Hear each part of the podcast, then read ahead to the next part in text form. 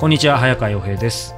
石平恋と仕事と社会の Q&A 今日は第126回です。皆さんよろしくお願はいい、します、よろしくお願いします。ちょっと変な質問していいですか？はい。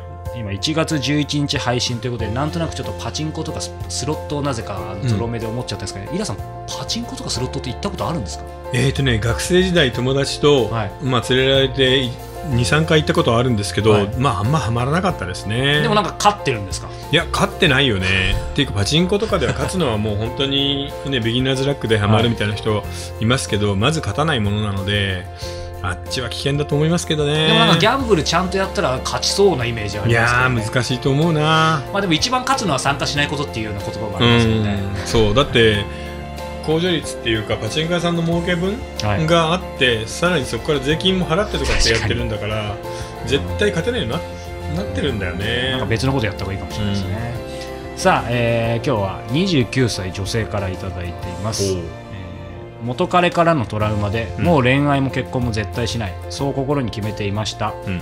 それから3年が過ぎ事情があり掛け持ちでアルバイトを始めました、そこである男性に出会いましたチャラそうでニヤニヤした顔つき。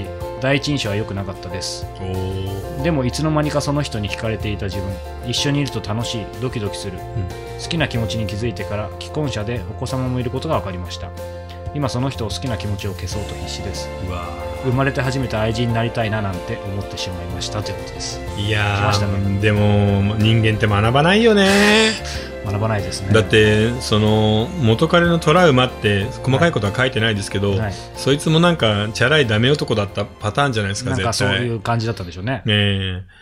まあでもね正直言って年齢の問題ない？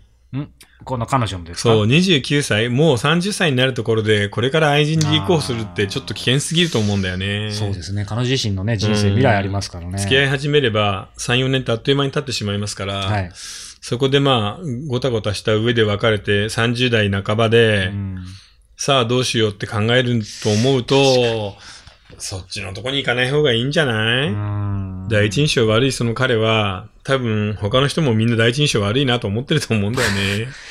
しかも元彼からのトラウマでううんぬんかんぬんって書いてるけど、愛人になりたいなって思ったのは初めてってことは、なんだろう、前より今回のがさらにひどくなる可能性ありそうですよ、ね。いや、でもさ、本当にダメンズの人はダメなとこ渡り歩くよねそ。れ何なんですかね。いや、自分でも、あ、私ダメだなって思ってるんですかね、そうなんですよ。要はそういう子ってあの自己評価が低いし、ああのー、自分も不幸でダメだ、で欠けているものがあるっていう風に生きてるんだけど、それに気がついてないってパターンなんだよね。うんうんうんう。うんん。だから何とかしてあげられるとか、でもなんとかドキドキ、するとかで言っちゃうんだけど、ここに、まあうんその中でも俯瞰してこうやって質問してきてるわけだから、なんとか救いたいですよね。そうだね。だからこれ、もうね、最初のここのとこがダメじゃない？え？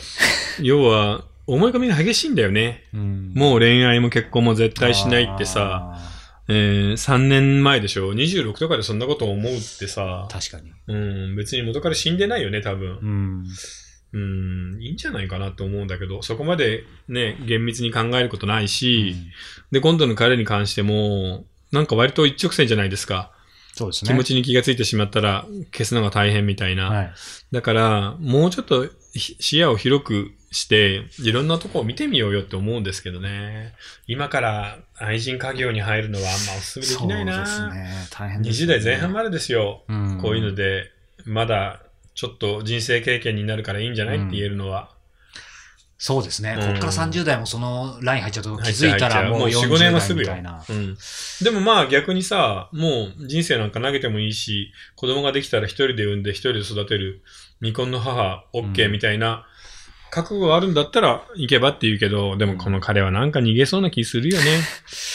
そうですうんね。一緒にいると楽しいドキドキする。そうか。まあでも確かにそうですね。でも、独身でもそういうやつに行くんだよねうん。だから結局またなんか偉い目に遭うっていう。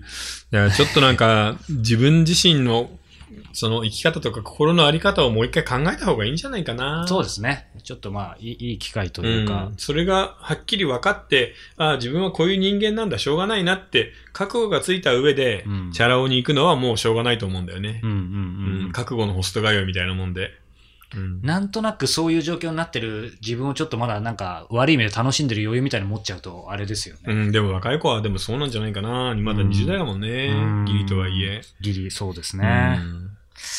じゃあまあちょっと、まあそうは言ってもね立ち止まって考える時期かもしれないですね。たまに、あのードキドキしない、あのー盛り上がりもしないけど、うん。